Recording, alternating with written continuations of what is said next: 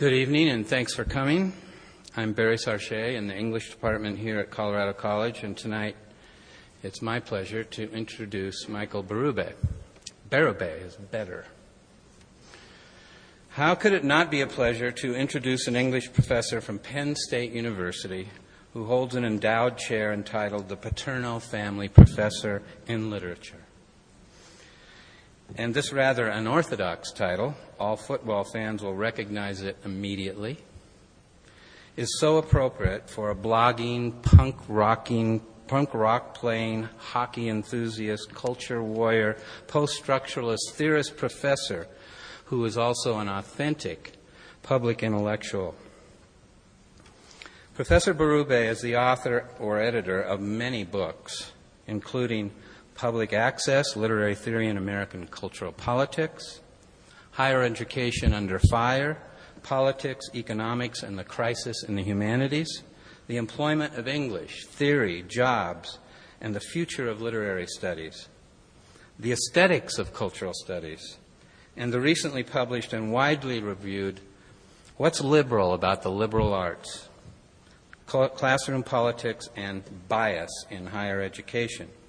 Um, it looks like this, and copies of it are for sale in the lobby after the lecture, and I'm sure Michael would be happy to autograph any copies as well. I just offered your services. He is also the author of a memoir of the first four years of the life of his son, Jamie, who was diagnosed at birth with Down syndrome. But to simply call this book a memoir would be misleading, and to read it is to see what makes Michael Berube not simply an academic who writes, but actually a writer who believes passionately in the value of the humanities and happens also to be an academic. Throughout this moving account of his son's life, he uses philosophers and literary theorists to explain the complex structures and contingencies that shape and impact upon his family's life. Simply mentioning Professor Berube's books, however, does not give you a true picture. He is also the author of over 100 articles and reviews in both standard academic journals and general readership magazines and papers such as The Nation, American Prospect, The Village Voice, The New York Times Magazine. And just this Tuesday, he added to his very thick Vita a piece, an op ed piece in none other than the Colorado Springs Gazette. Adding to this astonishing output is his award winning blog, to which he contributes almost daily. I urge you to visit it. Professor Berube's academic specialties are modernism, postmodern American literature, African American literature, literary and cultural theory, and disability studies. But his prose style is anything but the knotty and refractory style of most academic theorists and literary critics. He writes colloquial, witty, downright funny, I'd say many times, urbane and utterly American English as in the tradition of many American neo pragmatists, such as Richard Rorty, his teacher and intellectual mem- mentor. And he does a mean imitation of Rorty, too. Ever since 1991, when, as a very young junior faculty member, Michael published a wickedly sharp attack on right wing critics of political correctness in the Village Voice, he has been a sought after polemicist and commentator in a public intellectual. And though he started as a staunch defender of academic multiculturalism and post structuralism, he soon became an equally deft def, uh, critic of much of the academic left, of what he calls in his new book, The Monty Python Left. This is a difficult tightrope to walk, and he has been scathingly criticized for sometimes from the left. For example, uh, about his support for the Afghanistan invasion, or his rigorous demolitions of such Monty Python figures as Colorado's own Ward Churchill. This is a public intellectual who is, in fact, an exemplary figure of the intellectual and the primary responsibilities of intellectuals to think and write with precision, care, impeccable research, and always a self awareness that leads to self critique. Michael Berube is, in other words, a liberal in the 19th century sense as well as the 21st century sense. He values procedural liberalism, the protection of independent thought, and the flourishing of civil debate. There is no better person I can imagine to speak on the topic he has chosen for tonight academic freedom, fragile as ever. Ladies and gentlemen, Michael Berube.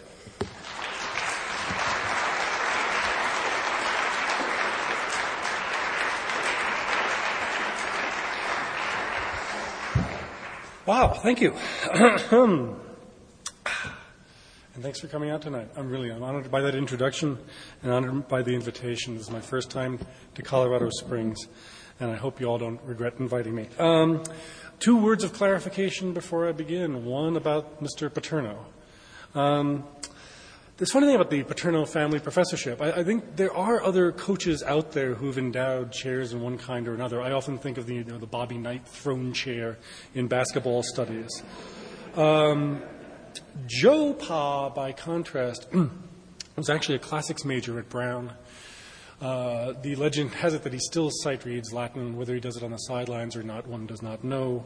Uh, but he is the only coach who responded to a losing season in 2000 by going back and reading Moby Dick.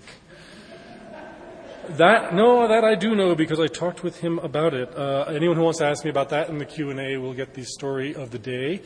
Joe Paterno had me over to dinner and gave me not one but two slaps in the back of the head.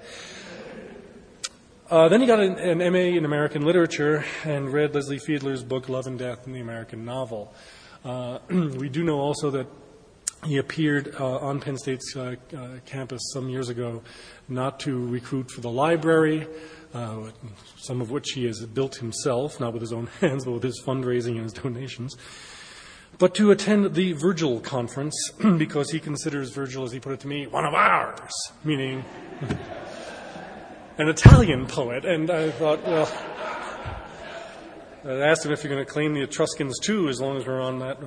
So, uh, on one hand, you know, I actually share something uh, with Joe Paterno. We both went to Jesuit high schools. We were both from that sort of um, Catholic background, although, of course, he stayed in that Catholic background and I left it. Uh, and uh, politically, I think we go to the polls on next Tuesday and we cancel each other out. And this was a source of little concern to me when I, uh, came to Penn State because he once ran for governor of Pennsylvania. Uh, he, was named, uh, he didn't run for governor, he was named by the Republican Party as something they'd like very much to run for governor. And, you know, 20 years after he turned them down, they got Lynn Swann instead, and that's not really working out for them. Um, but uh, I was especially concerned because my then department chair gave them a copy of Life as We Know It, my book about Jamie, who is now 15. And that book uh, takes aim at uh, certain social conservatives uh, who I think, uh, you know, on the one hand, they take one position on abortion, but on the other hand, when it comes to disability among born people, they are not always so progressive. And I said, you know, this is very nice of you to give them this uh, book. Um, chapter two is all about the question of what's called the selective abortion of fetuses with disabilities, a profoundly difficult ethical question. Um, you sure you want to lead with that one? And my department head said, Michael, they're adults. And yes, indeed, he was right. I got a very, very nice letter from Sue Paterno about the book. The second thing I'd like to clarify before we begin about uh, Ward Churchill, who I know is like right up the road somewhere. Um, I want to explain a word or two about what I mean about the Monty Python left, because of course Monty Python did a great deal of work on the comedy of left sectarianism, and most people would think of, you know, Life of Brian and the Judean People's Front, the People's Front of Judea. That, I actually belong to one of those organizations. I don't remember which one, but, but, um, but I, their, their uh, critique and parody was spot on.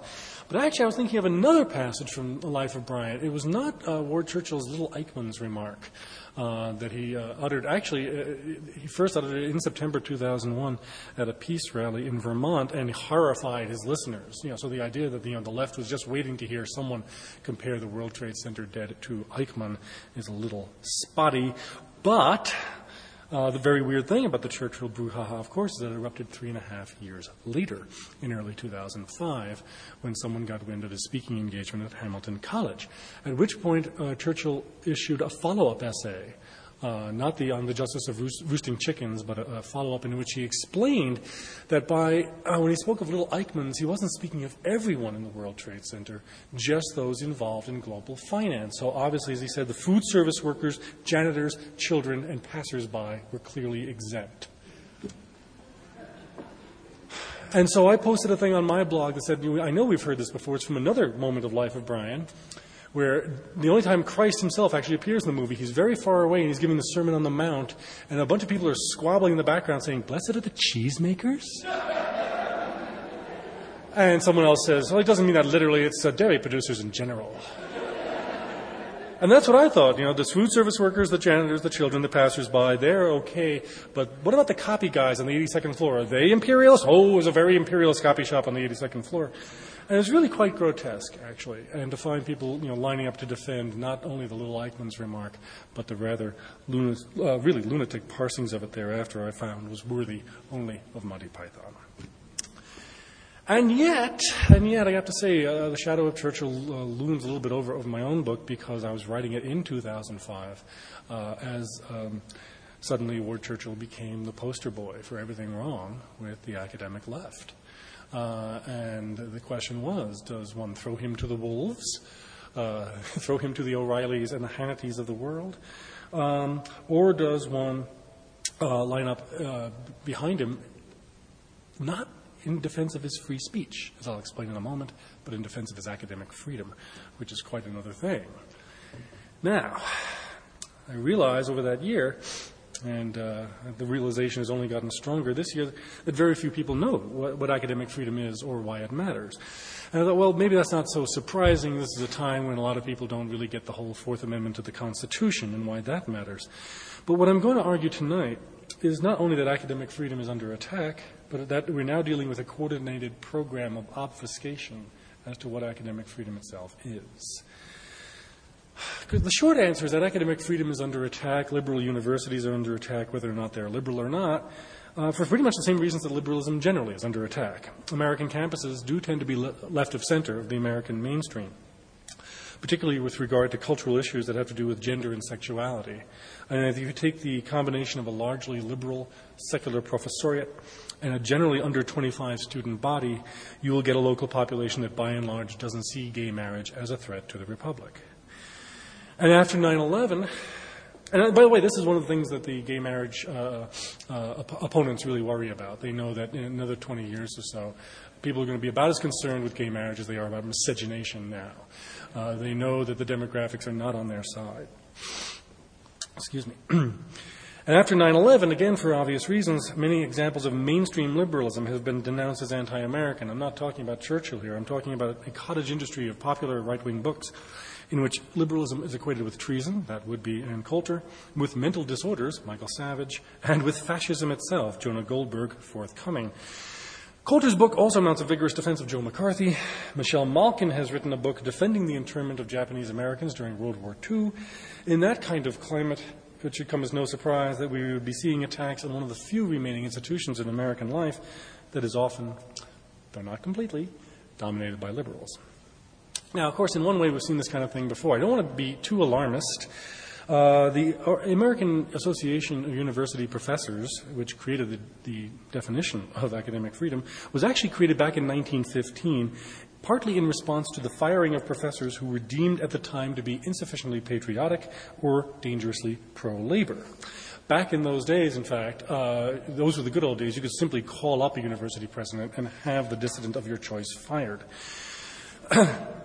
And even though back in the uh, days of PC in the 90s, uh, people claiming that political correctness was the new, new McCarthyism of the 1990s, and now the left sees the current attacks as the new, new, new McCarthyism of the 21st century, the truth is that abrogations of academic freedom in the real McCarthy era were far more serious, far more widespread than anything we've seen over the past five years. So, in one way, it's the same old, same old. We're not anywhere near yet loyalty oaths and mass firings. And academic freedom as my title suggests, has always been a tenuous thing, especially in wartime and Cold War time. Whenever liberalism is under attack, generally it's a fair bet that academic freedom will be under attack too. But in another sense, this is in, in, an inadequate answer. First of all, not all college professors are liberals, believe it or not. And attacks on academic freedom are dangerous partly because, in some instances, they can undermine the intellectual autonomy of conservative professors. And I don't believe it's really the same old, same old in another way, because the one thing about this new formation that is unprecedented, first is demographic. Two things, really. College professors have, in the aggregate, become somewhat more liberal over the 35 years. The studies on this are really quite fascinating, especially when you factor in gender, because uh, we didn't have gender 35 years ago. And now we do. And it seems that uh, uh, faculty of a certain gender tend to be more liberal in the fields they dominate, which also happen to be the lowest paying fields in the university, tend to lean most furthest left. Um, but most of the studies done recently on uh, faculty in the aggregate, I think, tend to be exercises in cooking the data. I'll say a little bit more about that later on. The other difference between now and McCarthy or the World War I era is strategic because the, this is the first time we've seen an organized campaign, a national campaign, to undermine academic freedom by appealing to the ideal of academic freedom. And the reason this has enjoyed such success, right, is that so few people, faculty and students and state legislators included, have any idea what academic freedom really means. Now, to, be, to go local for a moment, um, I'll explain that we have in Pennsylvania, have had over the past year, from 2005 2006, a House Committee on Academic Freedom.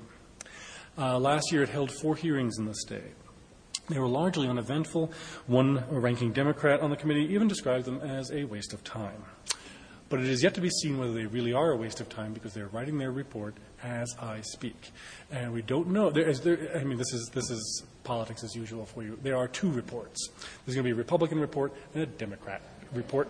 And whether or not, which one sees the light of day depends on how many Republicans the Democrats can persuade to jump ship uh, and how many Republicans stay on board, even though some of them may not be returning to the Pennsylvania House in 2007.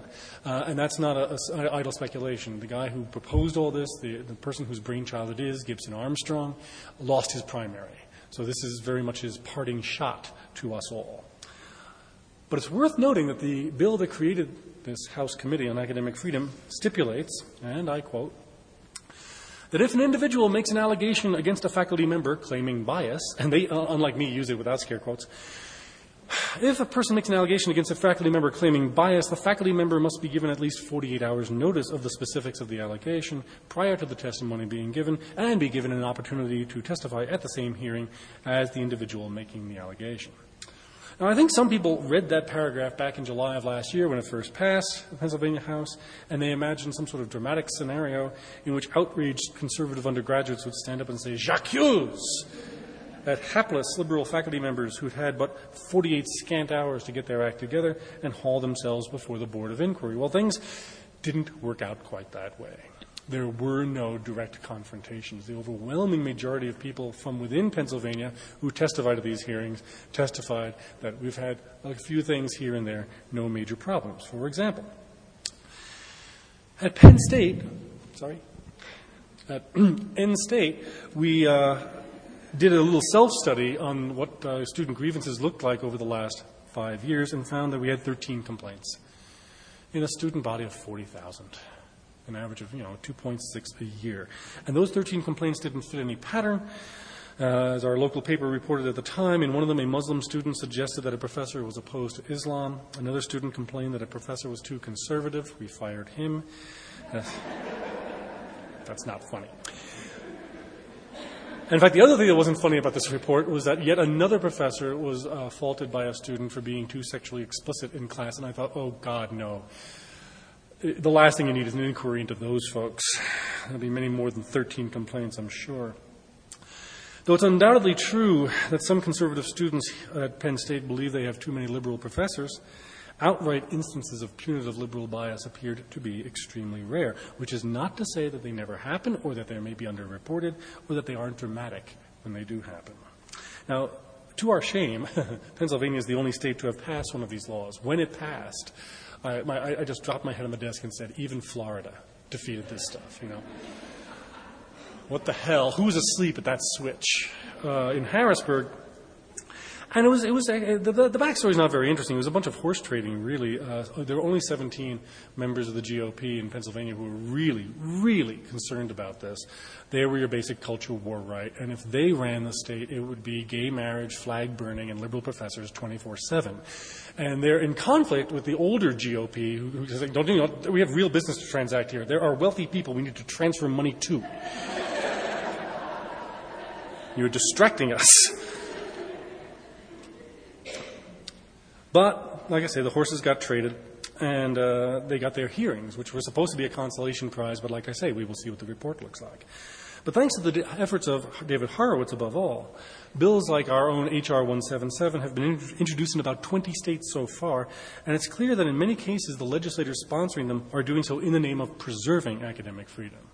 Now, one of the things we did in Pennsylvania that I think was a mistake is that we didn't invite Horowitz to, to testify ahead of time. That's what they did in Georgia. And when Horowitz himself showed up, even his own backers in Georgia backed nervously out of the room. Um, Florida, likewise, uh, they got it through an 8 2 party line committee vote, but it never got onto the floor. But the person who shepherded it through that vote, Dennis Baxley, argued that the legislation would help to combat what he called leftist totalitarianism on the part of dictator professors by allowing students to sue professors whenever they believe their beliefs were being disrespected. At the University of Florida, the independent Florida Alligator reported, quote, students who believe their professor is singling them out for public ridicule. For instance, when professors use the Socratic method to force students to explain their theories in class, would be given the right to sue. And here's Baxley's example. Some professors say evolution is a fact. I don't want to hear about intelligent design, and if you don't like it, there's the door. Um, Horowitz, to his credit, has since made clear that, uh, and I, believe I mentioned this in the op ed, that he himself opposes the teaching of intelligent design in biology classes. I have two things to say about that. It took you long enough to say it, first of all. Uh, these things have been circulating around the country for three years. Most of the people who have picked them up are not economists in the legislature who are outraged at the predominance of Keynesian over Hayekian economics on campus. Most of the people picking these up are the creationists. That's who have uh, spearheaded these. Uh, there's one exception I'll mention.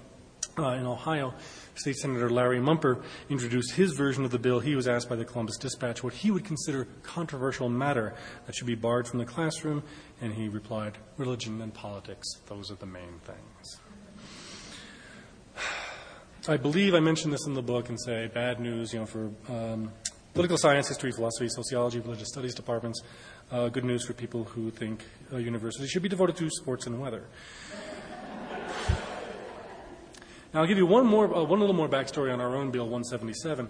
Uh, this past spring, I was a guest on a conservative, conservative talk, uh, uh, radio talk show hosted by Penn State students. It's called Radio Free Penn State, and I'll get back to that motif as well. And they want to know, look, uh, Professor Berube, what's so bad about a House uh, committee being convened with the purpose of making sure that universities are abiding by their own grievance procedures? Especially for students who feel they've been discriminated against on political grounds. And I replied that actually uh, Gibson Armstrong's original proposal for such a committee said no such thing. On the contrary, the original proposal called for the creation of a committee that would investigate everything from reading lists to hiring practices. It would travel throughout the state holding 15 to 20 hearings on liberal bias, hearings in which accused professors would have no opportunity to respond. That little passage I read you earlier, that was a late amendment. Furthermore, the original language of 177 sought to ensure that students would be graded on their ability to defend their perspectives. Now, there is a recipe for relativism. Relativism, if you ever saw one, you have to give a student an A because he keeps citing Genesis in his class on evolutionary theory. Like I say, between the first draft and the last, the adults took over and diverted the attention of the committee so that its focus lay largely on the viability of university grievance procedures. But that was not what the hard right culture warriors wanted. And in a weird way, even though this was a good outcome, it wound up confusing the meaning of academic freedom still further because here we had a House committee now investigating academic freedom by making sure that students had the right to speak their minds. But the actual principle of academic freedom stipulates, and I quote, that teachers are entitled to full freedom in research and in the publication of the results, subject to the adequate performance of their other academic duties. It's that last clause that has tripped up Ward Churchill in the past year. But this principle expressly insists that professors should have autonomy from legislatures, trustees, alumni, parents, and ecclesiastical authorities with regard to their teaching and research. And that last bit about ecclesiastical authorities is no mean clause. It is debated all the time at Catholic universities, at BYU, at variously religious affiliated institutions. But the point is that it is about teaching and research. That's what this principle is about. It is not about First Amendment free speech rights, and it's certainly not about students' rights, which are quite different. AAUP has a position on students' rights, they're just different from academic freedom. In this respect, I consider academic freedom one of the most powerful legacies of the Enlightenment, which sought successfully in those nations most influenced by the Enlightenment to free scientists and humanists from the dictates of church and state. And it's precisely that autonomy from legislative and religious oversight that helped to fuel the extraordinary scientific and intellectual efflorescence in the West over the past two centuries. One of the things that got us off the ground, so to speak. It has served as one of the cornerstones of the free and open society, in contrast to societies in which certain forms of research will not be pursued if they displease the General Secretary or the Council of Clerics. And today, the paradox of legislative academic bills of rights is this they claim to defend academic freedom precisely by promising to give the state direct oversight of course curricula, of departmental hiring practices, and of the intellectual direction of academic fields. In other words, by violating the principle they claim to defend. Horowitz himself claims that the Academic Bill of Rights does no such thing. Now, and that's true, by the way. The, the Bill of Rights itself is fairly innocuous. If it just existed, you know, in the ether, who cares? You know, be one more statement of principles, blah, blah, blah. Uh, the only one that's really noxious is the eighth, which would bar uh, professional and scholarly organizations from taking positions on matters within their field. But you know, not a lot of people are going to take to the streets on that one. Um, it's just not the kind of thing that has any traction. The only way these, these bills of rights become noxious is if they become law. Had, the, his own Bill of Rights, Horowitz's, uh, contains a great deal of language from the AUP's Statement of Principles on Academic Freedom, and he insists that it would forbid the hiring and firing of any faculty member on the basis of his or her political beliefs. But, and I didn't put this in the op ed, that's what David Horowitz says for public consumption. To his supporters and funders, by contrast, he says that his mission is to, quote, get into the trenches with the radical left and battle them into submission. Okay, that's a real quote. It's from one of his fundraising emails. You think, well, what does he mean? Uh, what does he consider the radical left? Interestingly, it's not the mid 70s Black Panthers that he joined after most responsible white liberals had backed out the door. No, as he explains in the letter, he is doing battle with the ACLU, the People for the American Way, and the AAUP. You know, we're not exactly the Weather Underground or the Symbionese Liberation Army, but we'll have to do.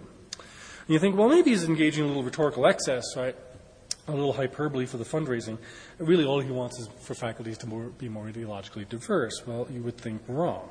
Here he is in his 2000 book, The Art of Political War and Other Radical Pursuits, one of Karl Rove's favorite books. Quote, you cannot cripple an opponent by outwitting him in a political debate. You can only do it by following Lenin's injunction.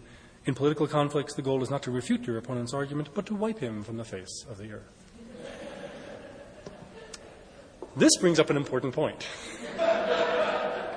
no, it really does. Um, I spend a whole chapter, something like, I think, uh, I don't know, 60, 70 manuscript pages. It's the longest chapter in the book, and it's called Postmodernism. And a number of people have reviewed the book and said, what the hell does postmodernism have to do with liberalism or with academic freedom? And, well, if you read the chapter, you'll find I'm actually critical of a great deal of postmodernism. Um, and I stage the Habermas Lyotard debate largely to the detriment of Lyotard, but I think it's such an important debate because not only is it a debate, it's a debate about what the ends of debate are. It's awfully abstract, but I think you can apply it, you know, add water and, and, and uh, apply it to almost anything uh, you care to name. because, of course, Lyotard insists on dissensus, on the heterogeneity of language games. And Habermas insists that the goal of communicative reason is to reach consensus, an ideal speech situation that leads to agreement. And Lyotard complains, well, if you predetermine that agreement is the point, then you really got your thumb on the scales. He's right about that. But Lyotard, who's pretty much axiomatic on a wing of the academic left that I'm extremely impatient with, Lyotard uh, doesn't realize that in order to uphold dissensus and heterogeneity of language games, you have to have a sort of second order consensus that that sort of dissensus is a good thing. I'll give you one small example. Again, I'm not making this is not from Life of Brian, although it keeps coming up. I had a graduate seminar in 1995 in which every single participant was convinced that Lyotard was right, that consensus was terror. Those are Lyotard's words. And I said, okay, um, well, why are you thinking that the heterogeneity of language games is uh, um, an ethical goal, uh, an ethical ideal, uh, almost like that of uh, species diversity? I mean, what about the language games of, I don't know, Mormons or Taliban or Walmart or what have you? Um, shouldn't uh, we at least try to negotiate the differences between language games and make them intelligible to each other? No, they said that would be harm uh, do harm to the heterogeneity of language games. And I said, well, why don't we do some harm to the heterogeneity of language games? You know, like a little harm. They said, no, no harm. And so I congratulated them on being, being unanimously against consensus. And but what makes it really Monty Python is that the next day a student came to me very timidly in office hours and said that she disagreed with everyone but was too afraid to say so. I really, I'm not making that up. And she also knew, she said from the comments, that she was the only registered Republican in the class. Now, the day that registered Republican lines up with Habermas, you know, that, that proves what the academic left is saying, right? But uh, it really does. It's, it's that moment in life of Brian where Brian says, Don't follow me, you're all individuals. And thousands of people say, We're all individuals. And one guy says, I'm not. And so I really do think, not, not I could go over Habermas Lyotard all night, but I think there's a, an important principle point here. What to do when people disagree. Because, you know, people disagree all the time. I'm, I'm already 45, and I still haven't gotten people to agree with me about everything. I don't know what's taking you all. Um, but especially when we go back to the question, you know, say, of selective abortion of fetuses with disabilities. It's so incredibly difficult to parse that one. And the idea that you're actually going to achieve any sort of consensus, even on the parameters for deciding what counts as a decision, is really uh, uh, quite fallacious. And so that you can proceed in two ways. One, you can try to create plural public spheres in which people try to deliberate deliberate non coercively. You try to create a sort of pragmatic pluralism, not only as a matter of theory, but as a matter of practice. I would suggest that one. The other one is that you exterminate or expel the people you disagree with. Um, and I think, as uh, Horowitz' uh, uh, citation of Lenin suggests, you can find that attitude both on the far right and the far left. And there should be no debate about that. Horowitz was a member of the extremist fringe 40 years ago. He's a member of the extremist fringe now. He just sort of exchanged fringes. And thankfully, you know, he's, he's also uh, a slipshod in everything he does. He had uh, come to claim that on the eve of the 2004 election, a Penn State biology professor showed his class Michael Moore's movie Fahrenheit 9/11, uh, presumably to get people to, to vote Democrat. Uh, I don't know. Even, it turns out it didn't even happen. But for six months, we tried to hunt down this fool, you know, who instead of teaching people about mitosis was showing them Michael Moore. And part of what I wanted to know was who, th- who would think that would work? Who thinks that showing, screening, you know, Fahrenheit 9/11 for two hours would cause, you know, the, the, scales to fall from the eyes? What was I thinking? They let the Bin Ladens out of the country. I have to vote for the Democratic alderman. I feel the same way about the Ward Churchill. Who really slapped their foreheads and said, "My God, he's right. They were like little Eichmanns." Uh, what kind of political effectivity do these these things have? But it turns out, as I say, that um, Horowitz simply made this one up. He had at least no way of corroborating it. And when he was questioned on this by uh, Pennsylvania Democrat Lawrence Curry, he simply dropped the claim and then got very angry that he had been asked at all. And so I started to ask, why, why are 20 states even considering legislation proposed by this man? Legislation that con- you know, claims to defend academic freedom by placing professors under the control of the state. Why now does he have the ear of the Speaker of the U.S. House of Representatives? Well, I think he's managed to pull off this rhetorical and political feat precisely by construing academic freedom as a property of students rather than teachers. And he's even formed an organization called Students for Academic Freedom, uh, the purpose of which is not to uphold the full freedom of professors in the research and the publication of the results, but rather to give students a national forum and a website in which they can complain about their liberal professors. Uh, I looked at that website. One of my uh, colleague, even snarkier than I, uh, calls it a uh, glorified bathroom wall with a search function. Some of the things I found on that site seemed to me plausible, seemed to me that people were going on explicitly political tangents in class. Some of them are not very impressive, as the, uh, in the case of the student who complained that his international relations professor talked about the blue and white of the Iraqi flag as being not like other Arab flags, which tend to be red, green, and black, and in fact it looks a little bit like the Israeli flag, which is blue and white. The day that this is considered bias is a bad day for education. And as I mentioned in the book, it seemed to me that you know, Horowitz has put together something like a national whining network for some of the least prepared and least capable students in our classrooms. But on the other hand, you know, has, this is a kind of impressive uh, achievement to redefine academic freedom as freedom from liberal professors. Now, I wanted to. I have a, a, little red book that David wrote. I don't know what to call it, um, but it's little and it's red, and it does give uh, uh, students who want to organize a chapter on their campus uh, talking points for what to say about academic freedom. And the first it has a little Q and A in the back. The first Q is this: Is there a conflict of interest in appealing to the legislature for help in the case of public universities, since the principles of academic freedom seek to protect the university from political interference? Question. The answer is there is no conflict. that was easy. No. Watch what happens. It's a long quote, but, but stay with me. As if you have any choice. Uh, no, you can leave. The state legislatures and publicly appointed boards of trustees have a fiduciary responsibility to taxpayer funded institutions and their tax paying supporters. Among them is the responsibility to ensure that these institutions serve the whole community and not just a partisan, political, or philosophical faction. If public universities become politically partisan, they act to subvert the democratic process, which is not what their creators intended.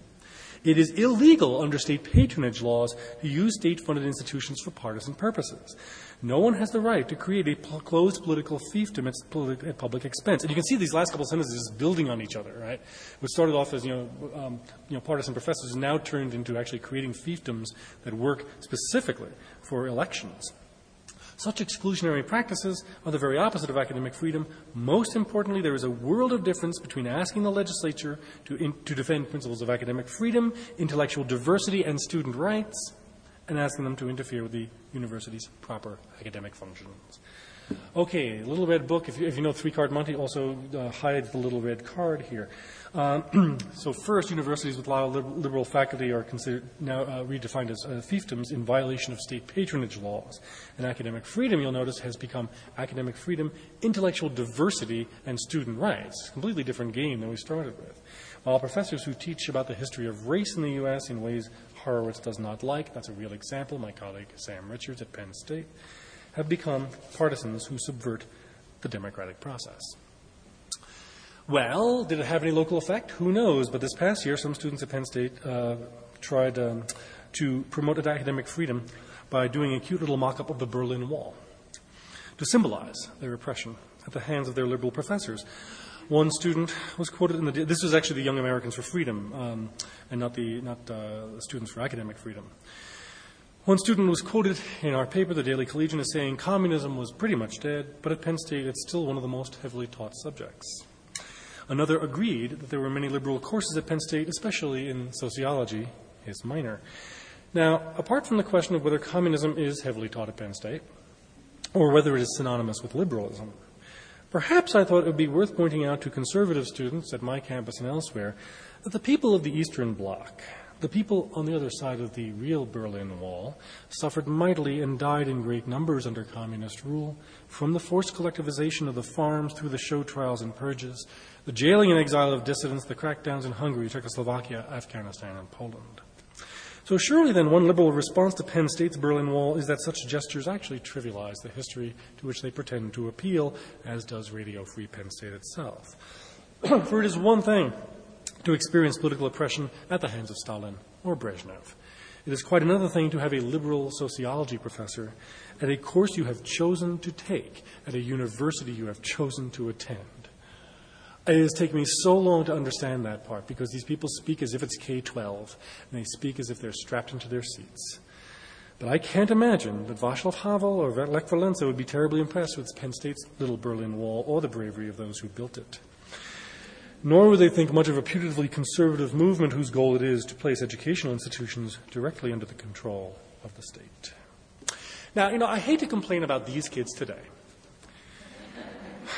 and say things were better back in 1982 when I graduated. But when I went to Columbia, which was a very liberal campus, actually encircled by concentric rings of Trotskyite splinter groups, and they were so annoying and so vexing. And then when I left, I went to the University of Virginia. I wrote them like a, a, a forgiveness letter. Come back, you know, all is forgiven. You know, 30 hours work for 40 hours pay was a good idea. The conservative students I met at Columbia just didn't spend all this time complaining about uh, encountering liberal and leftist professors. Any more than I complained about taking a course in Jacksonian democracy from a professor who made it clear that his hero was Ronald Reagan. The conservatives I knew as an undergraduate were pretty smart by and large, and though most of them weren't planning on careers in academia, which is another story, they did think it was enormously useful for them to take some of the most liberal professors they could find, partly in order to hone their political skills by finding out what people believed and why they believed it. The better, of course, to argue against them in later life. They didn't fear that they would be brainwashed by taking a course with a professor who was critical of the way that Reconstruction betrayed the ex slaves of the South. I'm thinking here of Columbia's Eric Foner. They didn't fear being brainwashed by anybody. They conducted themselves like actual adults, which is how I act, ask my students to conduct themselves today. Now, there is one question here that I'm, I'm, I'm skating over. It was uh, brought up to me by one of my interlocutors, actually a person who worked for a British financial magazine. He said, Yes, all very well, but you know that some classroom discussions can create what he called a kind of moral mist, in which some positions are understood, just kind of understood to be more moral than others.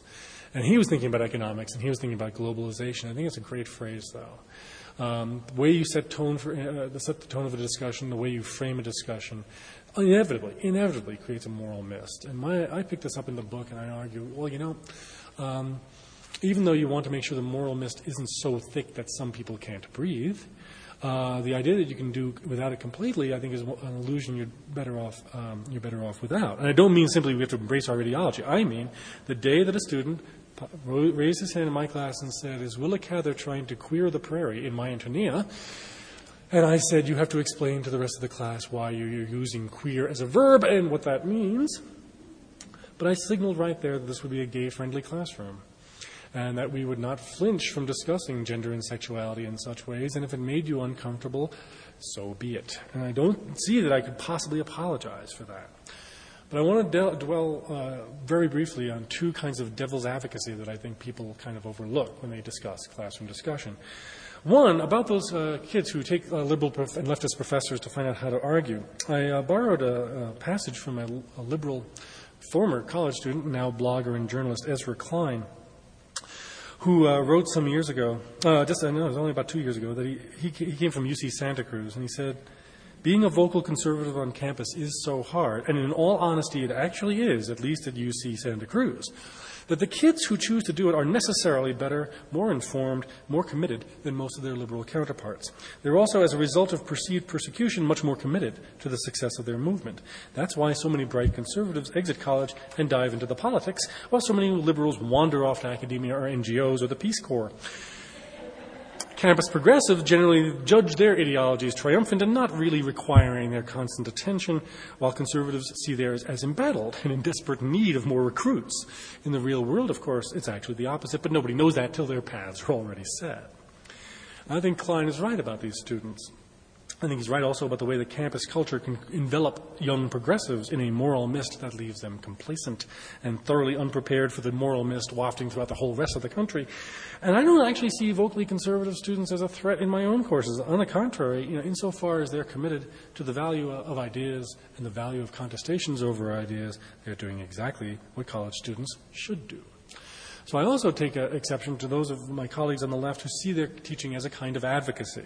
And when I hear leftist professors here and there arguing, well, their students watch six hours of Fox News every day, it's therefore their job to expose them to the other side for an hour. I imagine, you know, this goes back to my Fahrenheit 9/11 thing. To the conservative students, it must just sound like the seventh hour of Fox News, right? Um, liberal professor harangues students, just like you were told by Hannity in the morning. It is an impoverished notion of dissent to think that your own classroom should provide the counterweight to all of conservatism and the rest of the culture. And it's a poor conception of rhetoric, sorry, that leads a professor to speak as if everyone in the room agrees with him.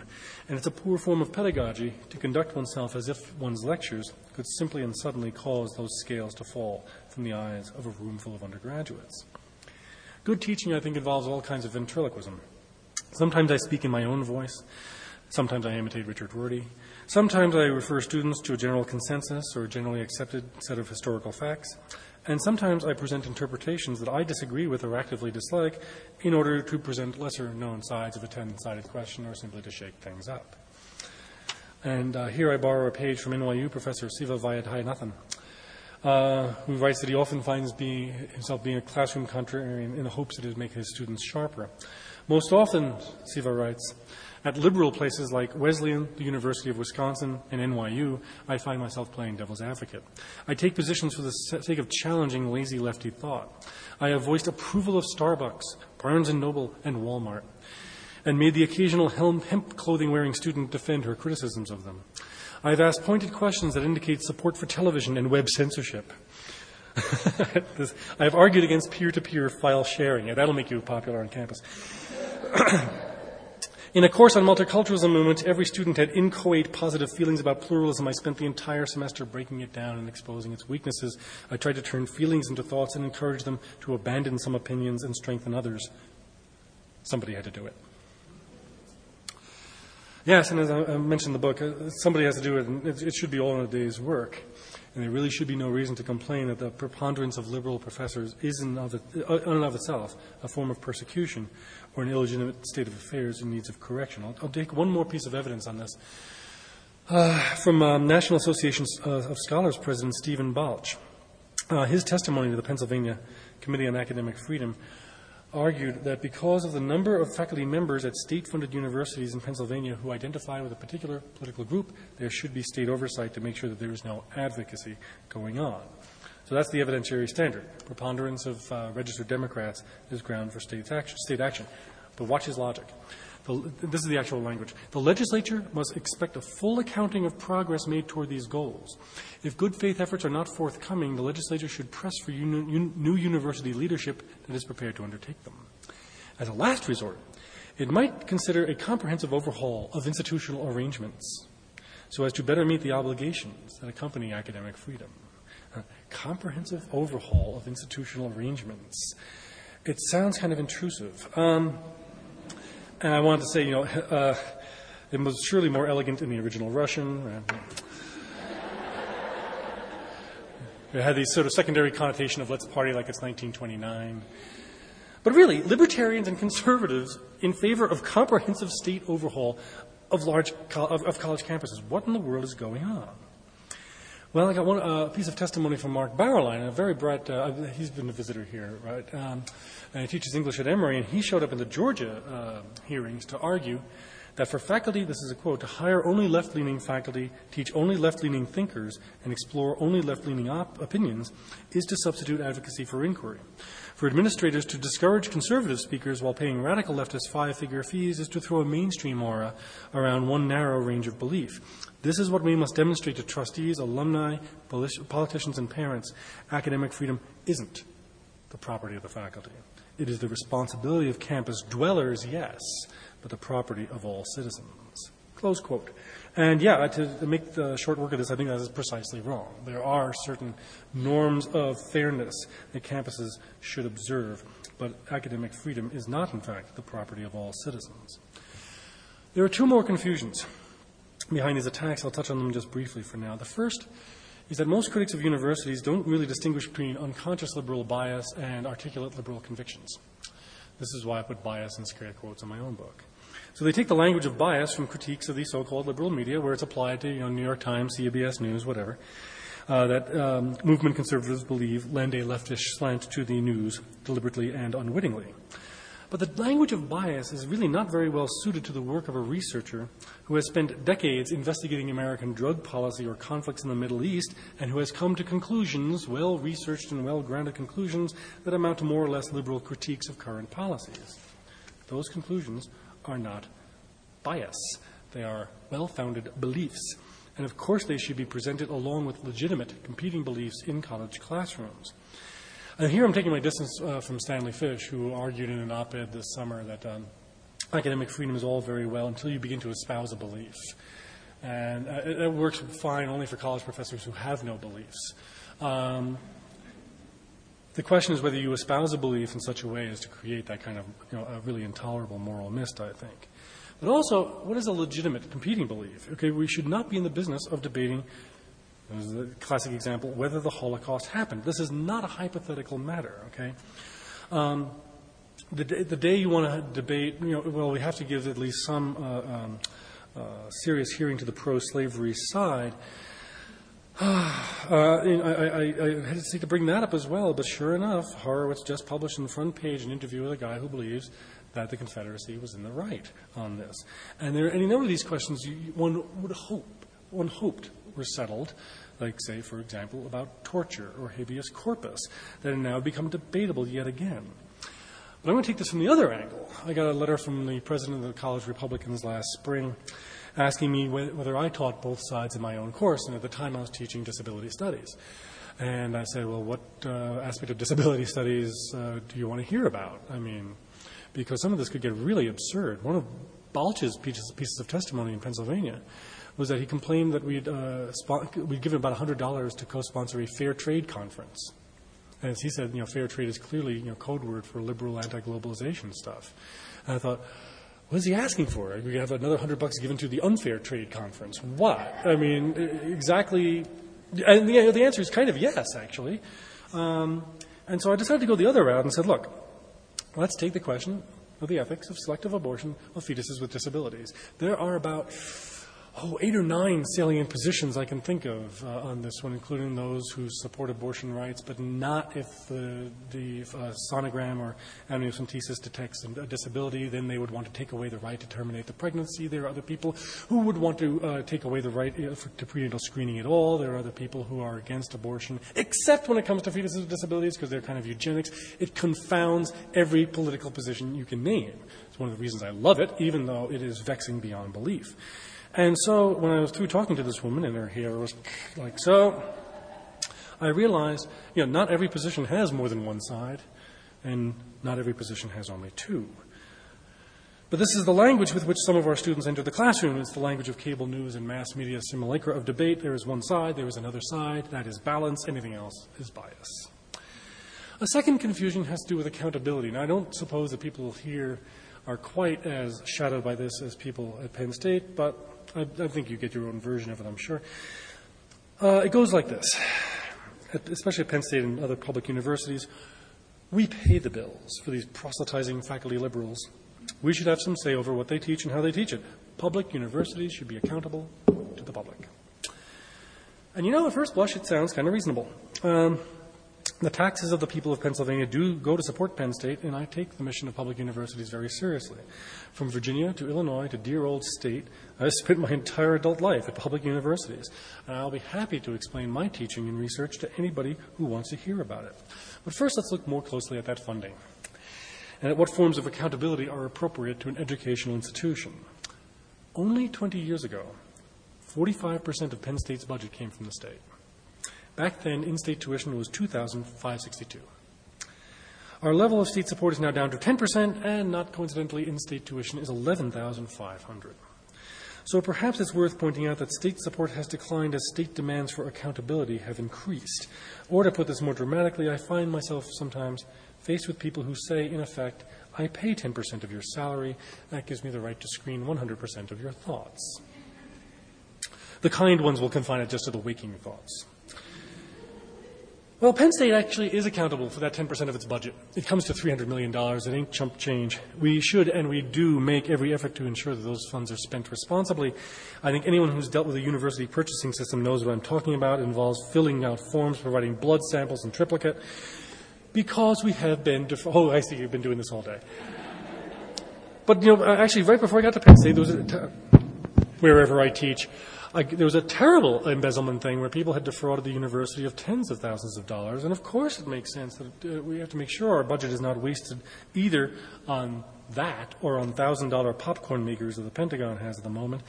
But that does not mean, and this is the critical distinction, it does not mean that legislators and taxpayers have the right or the ability to determine the direction of academic fields of research. And I say this with all due respect to my fellow Pennsylvanians.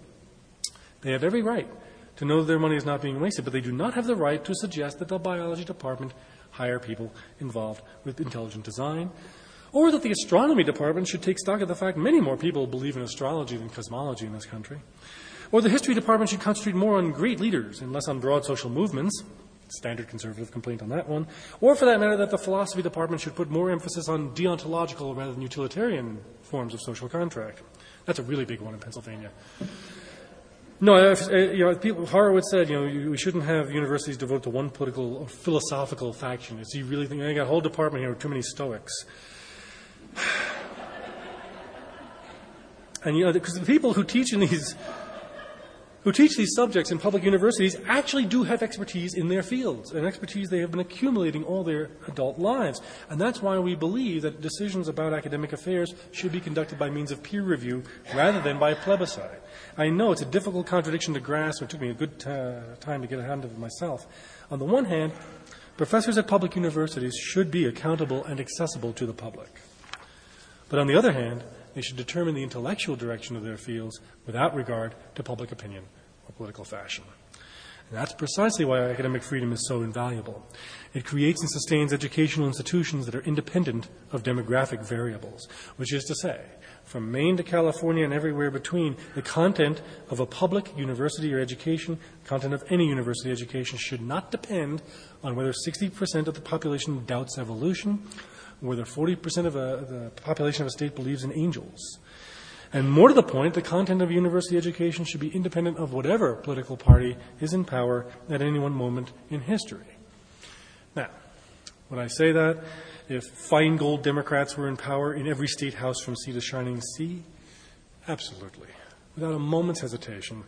Legislative interference by Democrats would violate the principle of academic freedom just as surely as would interference by Republicans, though I suppose the interference would probably take a somewhat different form.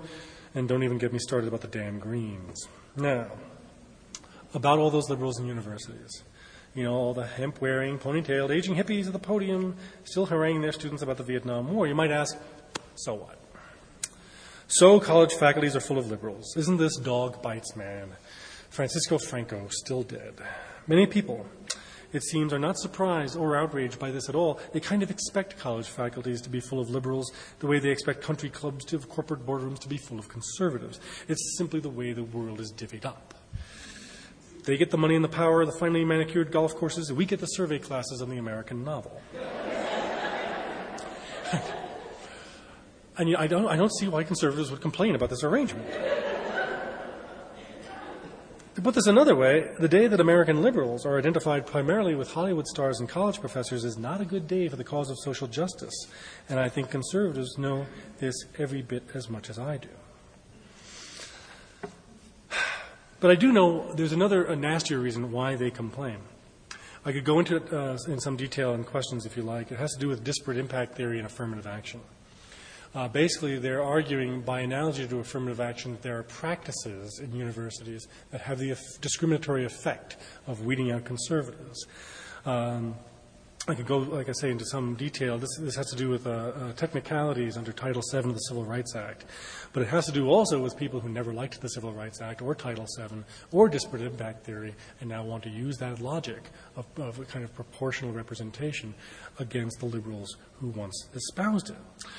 Um, To give you an example, I mean, the most egregious example I can think of is this uh, attorney Kenneth Lee, a member of the Federal Society for Law and Public Policy, who said in so many words, the simple logic underlying much of contemporary civil rights law applies equally to conservative Republicans who appear to face clear practices of discrimination in American academia that are statistically even starker than previous blackballings by race.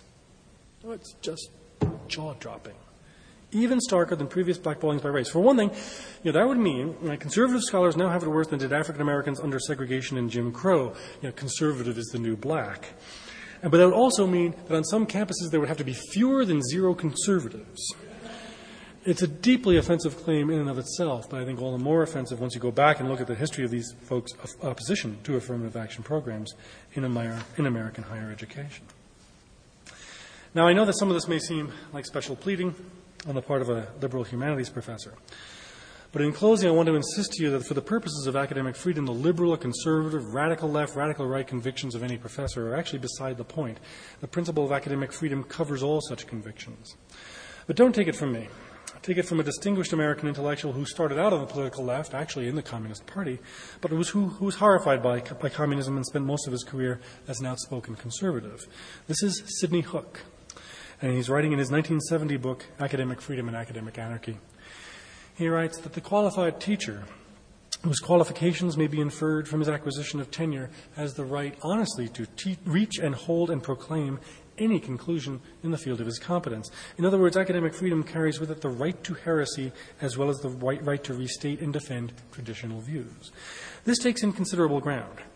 If a teacher, in honest pursuit of an inquiry or argument, comes to a conclusion that appears fascist or communist or racist or whatnot in the eyes of others, once he has been certified as professionally competent in the eyes of his peers, then those who believe in academic freedom must defend his right to be wrong if they consider him wrong, whatever their orthodoxy may be. Close quote like nothing better than using Sidney Hook against his progeny today, because it's a really remarkable passage. All the more remarkable because he used that rationale. Sidney Hook used this rationale in the 60s to defend a hot headed young Marxist named Eugene Genovese, who in 1965 made public his support of the Viet Cong. And as Hook notes, he became infamous, immediately infamous for doing so. He didn't say anything about little Eichmanns, but still in 65, you know, st- stumping for Ho Chi Minh, was a dangerous thing to do. New Jersey's Democratic governor, Richard Hughes, rightly refused to fire Genovese from Rutgers on the grounds of aiding and abetting the enemy. And so the Republican gubernatorial candidate, Wayne Dumont, focused his entire campaign on the issue of Genovese's right to teach, and Hook came to his defense. And the AAUP awarded Rutgers President Mason Gross their Alexander Meiklejohn Award in 66. It is safe to say, I think, we have come a long way from principled conservatives like Hook to snake oil salesmen like Horowitz. But you may wonder why would Hook defend someone who voices his support for the Viet Cong at the very outset of the Vietnam War? And this goes back to Churchill as well. As odious as his remark was, it wasn't just a free speech thing. If he sincerely believed in the good Germans question, if he sincerely believed that we are somehow complicit with the crimes committed in our name on U.S. foreign policy, then that's a legitimate research inquiry. I don't like his conclusions, and in fact, I think the way he phrased them helped to undermine the legitimacy of the inquiry itself. But that question is absolutely a legitimate question, no matter who the superpower in question is. And to understand this point about why that is defensible, I think you have to make a distinction between substantive liberalism and procedural liberalism. liberalism. Because one of the things at stake here is the ideal of independent intellectual inquiry, the kind of inquiry whose outcomes cannot be known in advance and cannot be measured in terms of efficiency or productivity. I mean, I know, okay, there's some of the reasons why our critics loathe liberal campuses. It's not simply that they, conser- they control all three branches of government for now and are striking out at a few areas of American cultural life they don't dominate. That's true. But there's something more radical going on with these attacks. These are not simply attacks on the substance of liberalism, like the specific fiscal or social policies stemming from the progressive era, the New Deal, the Great Society, but on procedural liberalism, which is something I went back to with the question of disagreement, on the idea that no one political faction should control every aspect of a society. And so there's a sense in which tr- traditional conservatives are procedural liberals, as are liberals themselves. But members of the radical right and radical left are not. And the radical right's contempt for procedural liberalism, with its checks and balances and guarantees that minority reports will be incorporated into the body politic, These things can be seen in recent defenses of the theory that the President has the right to set aside at will certain laws and provisions of the Constitution. And in the religious right's increasingly venomous and hallucinatory attacks on the judicial branch, most of whose members were appointed by Republicans. What animates the radical right is not really so much a specific liberal belief about stem cell research here and gay civil unions there. On a more abstract level, it's not about any real one, one uh, liberal issue at all. Rather, it's about the very existence of areas in political and intellectual independence that do not answer directly and favorably to the state. So, one last example. When in April 2005, Alabama State Representative Gerald Allen proposed a bill that would have prevented Alabama's public libraries from buying books by gay authors or involving gay characters, he wasn't actually acting as a conservative. Although I have to say, again, I, I can't resist the snark. Um, the determination of who's a gay author or gay character would require Alabama to hire like 100 queer theorists. yeah, just to say, you know, bring them on. But I really do think, to make the more state political point, real conservatives don't do this kind of thing. This is the, the action instead of a radical right. In fact, his original intent was to strip libraries of all such works from Shakespeare to Alice Walker, and as he put it, I don't look at it, I don't look at it as censorship. I look at it as protecting the hearts and souls and minds of our children. And thankfully, relatively few public officials see it as their job to protect the children of America from Western culture. But some do. And that's why academic freedom is so important. It may not be written into the Bill of Rights, you know, actually the real one, the, uh, the one in the Constitution. It is far younger than the rights enumerated there and far more fragile. But together with freedom of speech and freedom of religion, freedom of assembly, freedom of the press, freedom to petition the government for a redress of grievances, and the freedom of the people to be secure in their persons, houses, papers, and effects against unreasonable searches and seizures, Academic freedom is an aspect of procedural liberalism that is one of the cornerstones of a free society. If you believe in the ideals of the open and free society and in the intellectual legacies of the Enlightenment, you should then believe in academic freedom, and you should believe that it is a freedom worth defending. Thank you.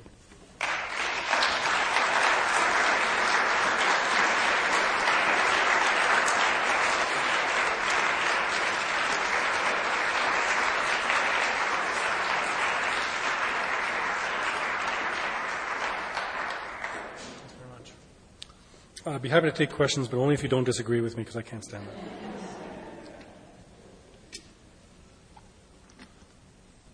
Yes.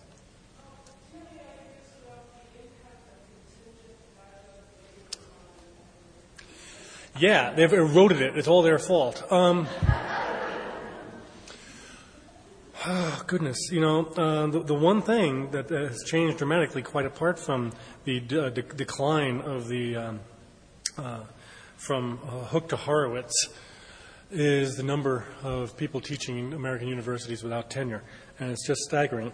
Uh, in my book, I put it at something like 70%. I seem to have underestimated it, something more like 75.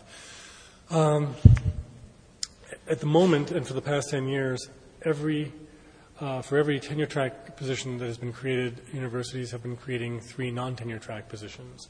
So that same sort of outsourcing just in timing that's going on in the rest of the economy is here as well, as I'm sure you know. Uh, to some extent, that is inevitable. I can't imagine, even though I'm not going to uh, uh, come here and stump for flexibility, I will say that at Penn State this past year we had a sudden um, uh, flood of new undergraduates, uh, new freshmen. And when that happens, as you may know, basically the entry courses, the gen ed courses, the RET 105s, the introductory math courses, basically they get set people out on trucks with bullhorns looking for people who till the fields to come and teach at Penn State for the semester. And so some measure of flexibility is undoubtedly uh, just a response to fluctuations in student enrollment. But that's only a small percentage of the number of uh, adjuncts that are being hired. One of the things I do in the book is I point to two people. These people have no job protection whatsoever they are basically relying on the same kind of due process and grievance procedure that you might find at Burger King. Um, and one of the people I take up, um, I'm not sure, none of, none of my conservative critics of this book in the past two months have pointed out that one of the people who was summarily fired and whose cause I think is, is just is a guy named Thomas Klocek from DePaul, who was an adjunct there for many years, and apparently got into a shouting match with students who were pro Palestinian And I think he may have said, it's very hard to get any you know, real account of what the hell went on and things like this, but he may have said really kind of abhorrent things like there are no such things as Palestinians and you, know, you people are responsible for all this trouble, blah, blah, blah. But um, if he had a tenure, he would have a job today. And any uh, defense of academic freedom that covers Ward Churchill, or for that matter, covers some uh, quite stridently pro Palestinian faculty at Columbia who were investigated uh, in the past couple of years, should also cover Thomas Klocek. At the very least, he should have, himself a hearing uh, before he was fired, but he was fired before the week was out, and this was early in 2005. So the question of how adjuncts uh, fit into the um, uh, the larger question of academic freedom is a, really kind of sorry one. Uh, right now, academic freedom is tied almost uh, exclusively to tenure and to a couple of universities where there are due process grievance procedures. Um, campus by campus, sometimes it depends on whether the faculty senate uh, works and whether it passes anything that administration actually pays attention to. But it's a, dire, dire problem. Three quarters, something like three quarters of the people teaching in American universities have no job protections whatsoever.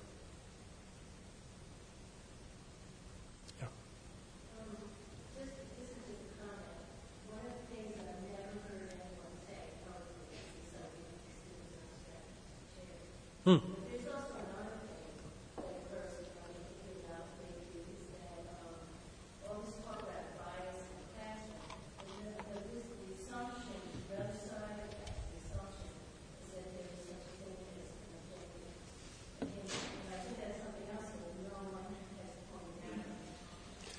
I think, yeah, although some people, um, in fact, my colleague, uh, Sam Richards, who got himself into Horowitz's book because he worked on this thing called the Race Relations Project at Penn State. Uh, he's much more the uh, type of person who would go in and say, you know, I make my ideology clear up front and so forth.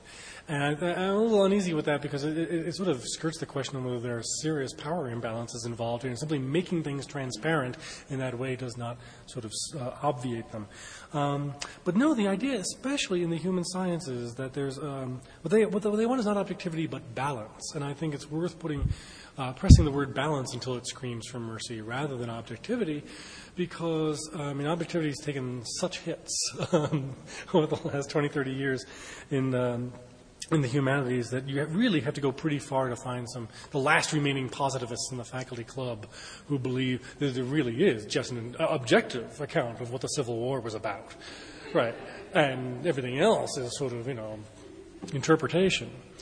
Um, but no, I mean, I, am glad that's a laugh line because one of the things I struck from the book at the last moment, because it cut a little too close to home, but I've been using in other contexts ever since, was the um, a faculty member who got called on the carpet by the dean because a local parent who happened to like be a car dealer and therefore you know had some control over curriculum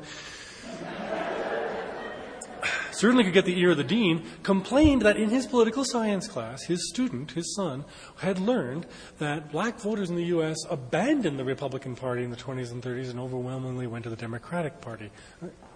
What are you going to do about that? I mean, sort of, well, you know, uh, Republican Party actually was formed. It uh, had to do with the Civil War and to do with slavery.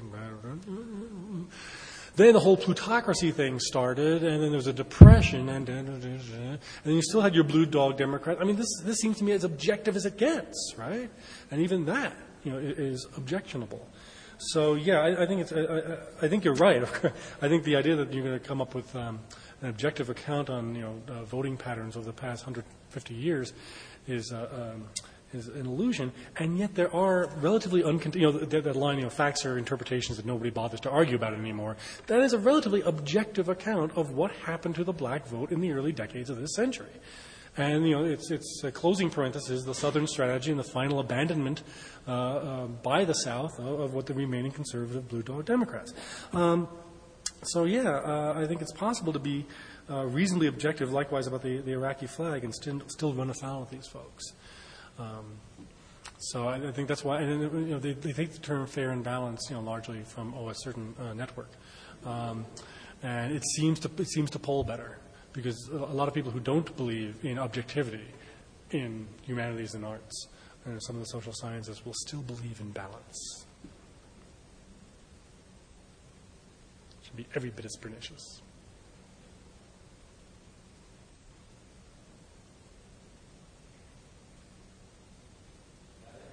No questions about disparate impact theory? God damn. Okay. Sure. Oh, oh, I'm sorry. How do academic standards fit into your discussion of, I guess, kind of the Ward Churchill situation? Uh, Does he deserve the same kind of protections that you say are given to kind of professional academics because, you know, you are a professor, even though there's large amounts of evidence that say that he plagiarized stuff in his paper, uh, falsified sources, made stuff up? It seems like Yeah, the making stuff up thing is not good. Um, yeah, no, that's a great question. Thank you. Um, and, and sorry, I, didn't, I actually there were a couple people up there. I was doing that every now and then, um, and, and not having uh, small seizures. Um, so I'm sorry I didn't recognize you at first. Let me. Yeah, that's a great because the defense of Ward Churchill now takes the form of arguing that this is fruit from the poison tree, that the investigation is only undertaken because he was called out by O'Reilly and the, the right wing noise machine, and no one would have investigated his scholarship but for that. The report that was issued, the 124 page report that was issued, about Churchill's research is really quite smart about batting that argument away and saying, yeah, it does seem weird that uh, Churchill has only come in under investigation in 2005, 2006. The relevant question is why not before now? Um, and I think, I mean, one of the things that went on with, uh, with Colorado's hiring of him, I, mean, it wasn't as if he was an unknown package. They knew they were getting a, a, a, provocateur whose book, uh, Little Matter of Genocide, had, was in fact an award-winning book. It's not as if the man has done no scholarship of any import whatsoever. But the things he's now found, uh, the practices he's now found to be uh, guilty of, really do open up a, the, the ethics question. Um, and this is where I think the Sidney Hook defense of academic freedom does not fall. In other words, Little Eichmann's remark, odious but clearly legitimate. You know, uh, uh, still fodder for right-wing, you know, media, but the question of whether, you know, we are all somehow complicit in the actions of our government having elected the folks, that's a legitimate question. These things are something else. It's not just plagiarism, it's also writing things under other people's names and then citing them, which is like a whole other order of, of, of thing. Then, and this is another one I don't get, and it's kind of Monty Python esque the smallpox blankets. The legend of the smallpox blankets that were distributed to the Sioux and to, to other uh, uh, tribes in the 1830s. You know, the genocidal record is clear enough, there's no need to exaggerate it. Why in the world, of all the things done between the 15th century and the 19th, especially, you know, again, and you don't have to dig very hard to find it. You have like plan for Indian extermination by us. The Trail of Tears alone is a, a, a, massive human rights crime, let alone. So why invent stuff? And the best explanation of that I heard is that it does go back to the Germans. That part of the rhetorical strategy here is to uh, ramp up you know, just keep upping the ante until everything is on the order of the Holocaust. That's what that's about. And again, I think it undermines the, the very inquiry, and I kind of don't get it. So I think, uh, I think this uh, this uh, inquiry, uh, far from being illegitimate and being you know uh, spurred by the uh, by the forces of O'Reilly, is entirely what academic freedom def- defenders should have wanted: an internal investigation, not investigation conducted by Bill Owens and a bunch of people working in the legislature. This was actually a review by peers. Now, Here's the last really knotty question, and for the first time tonight, I'm going to waffle. What to do? Uh, I believe the, the, board, the, the review panel itself was divided on this. Some people suggesting suspension, only a couple suggesting firing. And, you know, it seems to be open and shut right? Come on, this is, this is an ethical violation of academic standards. If, in fact, we don't tolerate plagiarism from our students, and we shouldn't, and we don't tolerate, let alone, you know, citing other people's articles that are actually yours and making stuff up, um, why in the world would we tolerate in the professoriate? And to that, I have only this reply Doris Kearns Goodwin. We are now in a very weird penumbral area where some people get fired for plagiarism and some people go on C SPAN. Okay? What Goodwin did was basically take the work of wholesale of other authors, you know, sort of chopped into her, the, whatever book she was writing that month, and you know, put it, and, and it was, it was it was wholesale. It was it was not accidental. It was you know stuff written by other people. Michael Bellesiles at Emory. His book Arming America won two historians awards, and then it found. I mean, he, this poor guy oh my goodness, dug himself deeper and deeper with it. It, it turned out, um, first of all, the, the gun enthusiasts were enraged by his argument because he was suggesting that not a lot of people owned guns in early America. Didn't really matter all that much. Now, again, I couldn't find it in me to have a dog in this fight. I just don't care how many guns people owned, but some people did. And then it turned out that Bellesiles had made all his stuff up. And then his excuses got weirder and weirder, the dog ate my records kind of excuses. No, a, a, a flood destroyed all the records of one thing, and I thought I put my notes someplace else, and eventually he was fired. And his awards were rescinded. So you got Bellesiles on one end of a plagiarist and confabulator who clearly ran afoul of academic standards uh, and, and ethical standards for research. He's gone. Goodwin and also, I believe, Joseph Ambrose, uh, Stephen Ambrose. I'm, I'm lighting him and Joseph Ellis. You know, basically people who pick out, put out these big historical tomes about, you know, John Adams and people. Um, uh, Stephen Ambrose, likewise, did the same thing as Goodwin. He still has a job. No, did, did he retire? I'm, yeah, hard to keep track of. And Goodwin, you know, she was chastised, um, but still has a job. Uh, Dershowitz, Alan Dershowitz has been accused of plagiarism. Those things are still pending. He and uh, Norman Finkelstein are basically doing a cage match to the death until both of them die. Um, so where does Ward Churchill fall uh, in this rogues gallery is the question. And I'm not sure I would vote to fire. I, I think he, it's, it's systemic, though, and I, I wouldn't be against it. So that's my waffling. If you really put me on that committee, I don't know what I would do. I would certainly uh, vote to suspend the very, very least, because I do think these, this kind, that kind of uh, malfeasance is damaging to the profession as a whole. In fact, is unprofessional. Yeah. That's